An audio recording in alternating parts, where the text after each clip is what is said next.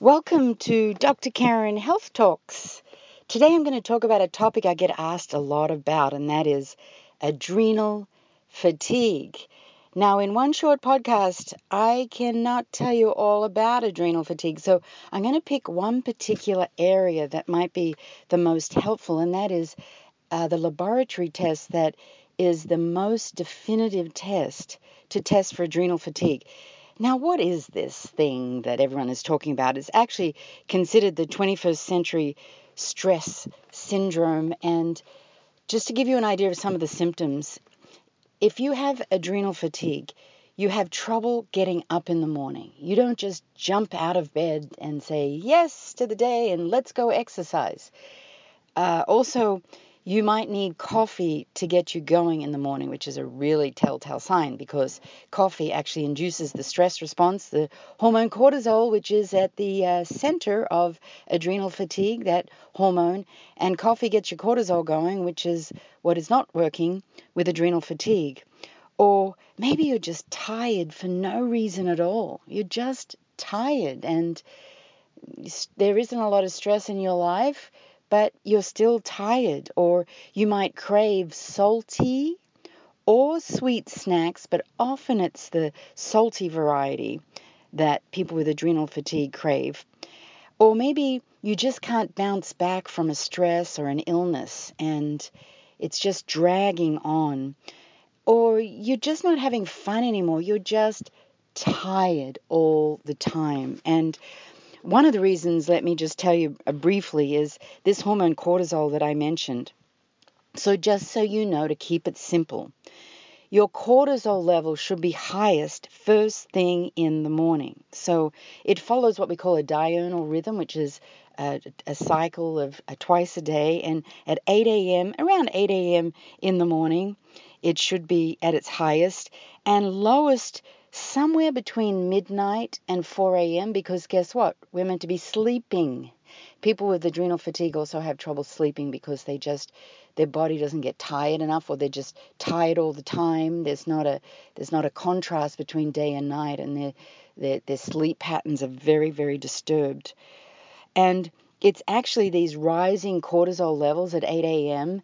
that actually help us wake up in the morning. And then after the cortisol peak at around 8 a.m., it then downtrends through the rest of the day, often with a small dip in the afternoon. As many of you know, this tired dip you might get between 3 and 5 p.m. That's a little dip in your cortisol, and often that's when we go and crave our salty, sweet snacks. And this curve of cortisol secretion actually, it's really not a, a smooth curve, but it's it's filled with episodic peaks and dips throughout the day, depending on what's happening in our day and even what we eat and how our stress levels are. So, just so you know, a lot of times when we're talking about testing, what uh, a test is ordered is your early AM cortisol level. So, it's a one point blood test just first thing in the morning, your AM cortisol. Now, sure, that tells us something. It tells us, well, is that cortisol level high, too high, too low?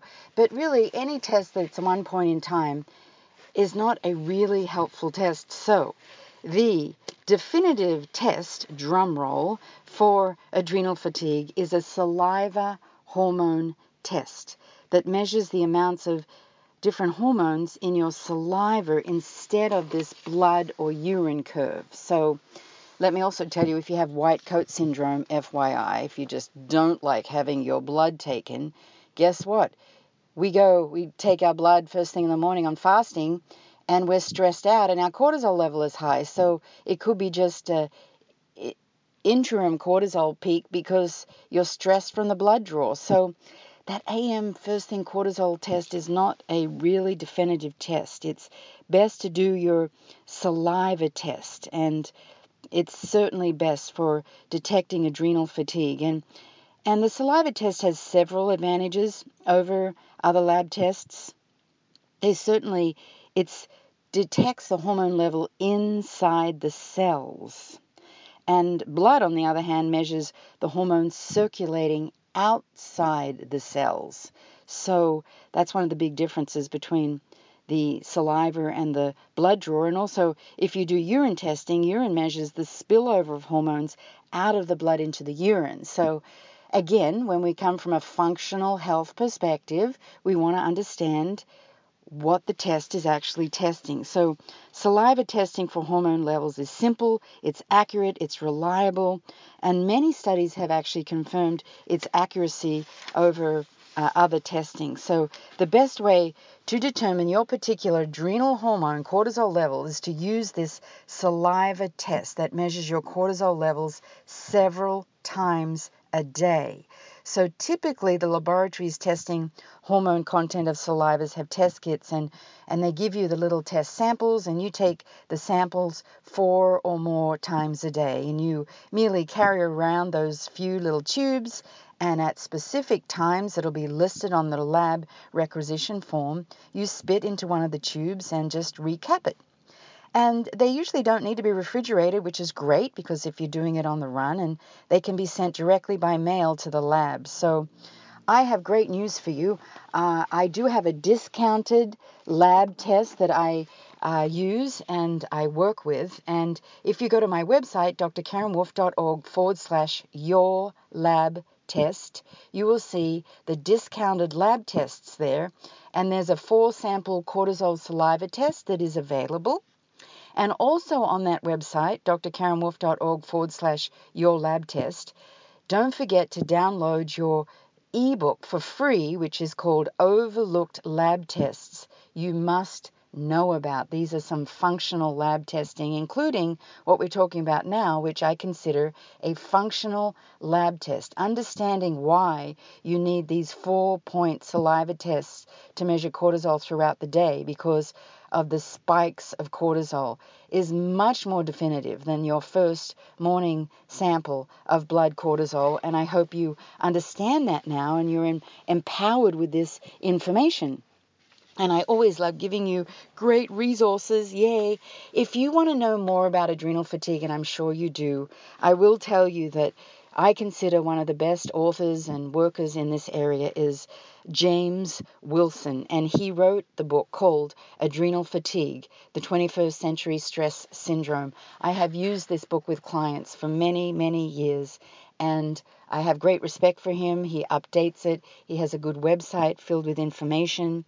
And if this is something you want to know more about, then certainly go to uh, that book, Adrenal Fatigue book. But you know that I'll bring you great information and lots of up to date information on the latest and greatest nutritional science. And this is a topic that has just come across my radar many, many times. People are using the term adrenal fatigue, they're not really understanding what it is, and they're certainly not testing for it correctly, which is why I wanted to bring this specific topic to you today with Dr. Karen Health Talks. So stay tuned for my next episode coming soon. Bye for now.